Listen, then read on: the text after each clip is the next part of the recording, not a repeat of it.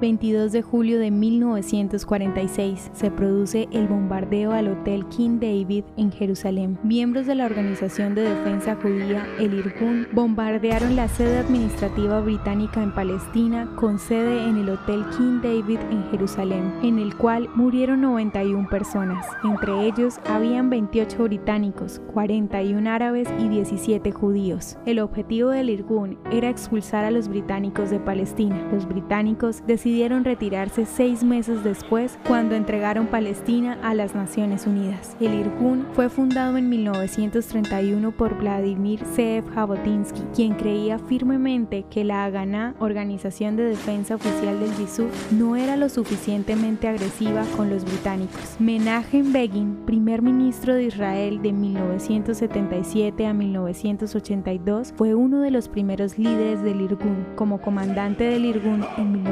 1977, se cree que Begin fue responsable de planificar y ejecutar el ataque al Hotel King David. El ataque fue condenado por David Ben Gurion, quien se desempeñaba como jefe de la agencia judía en ese momento, expresando a un periódico francés que el Irgun era enemigo del pueblo judío. En junio de 1948, el Irgun se disolvió y se convirtió en parte del ejército israelí que defendía a Israel en la guerra de la independencia.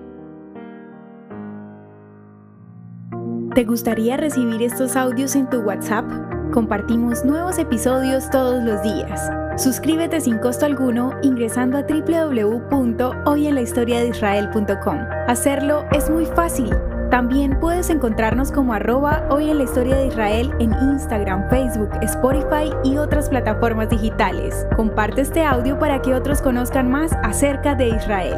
Este proyecto es realizado por Philos Project. El contenido original de hoy en la historia de Israel fue provisto por el Centro para la Educación sobre Israel.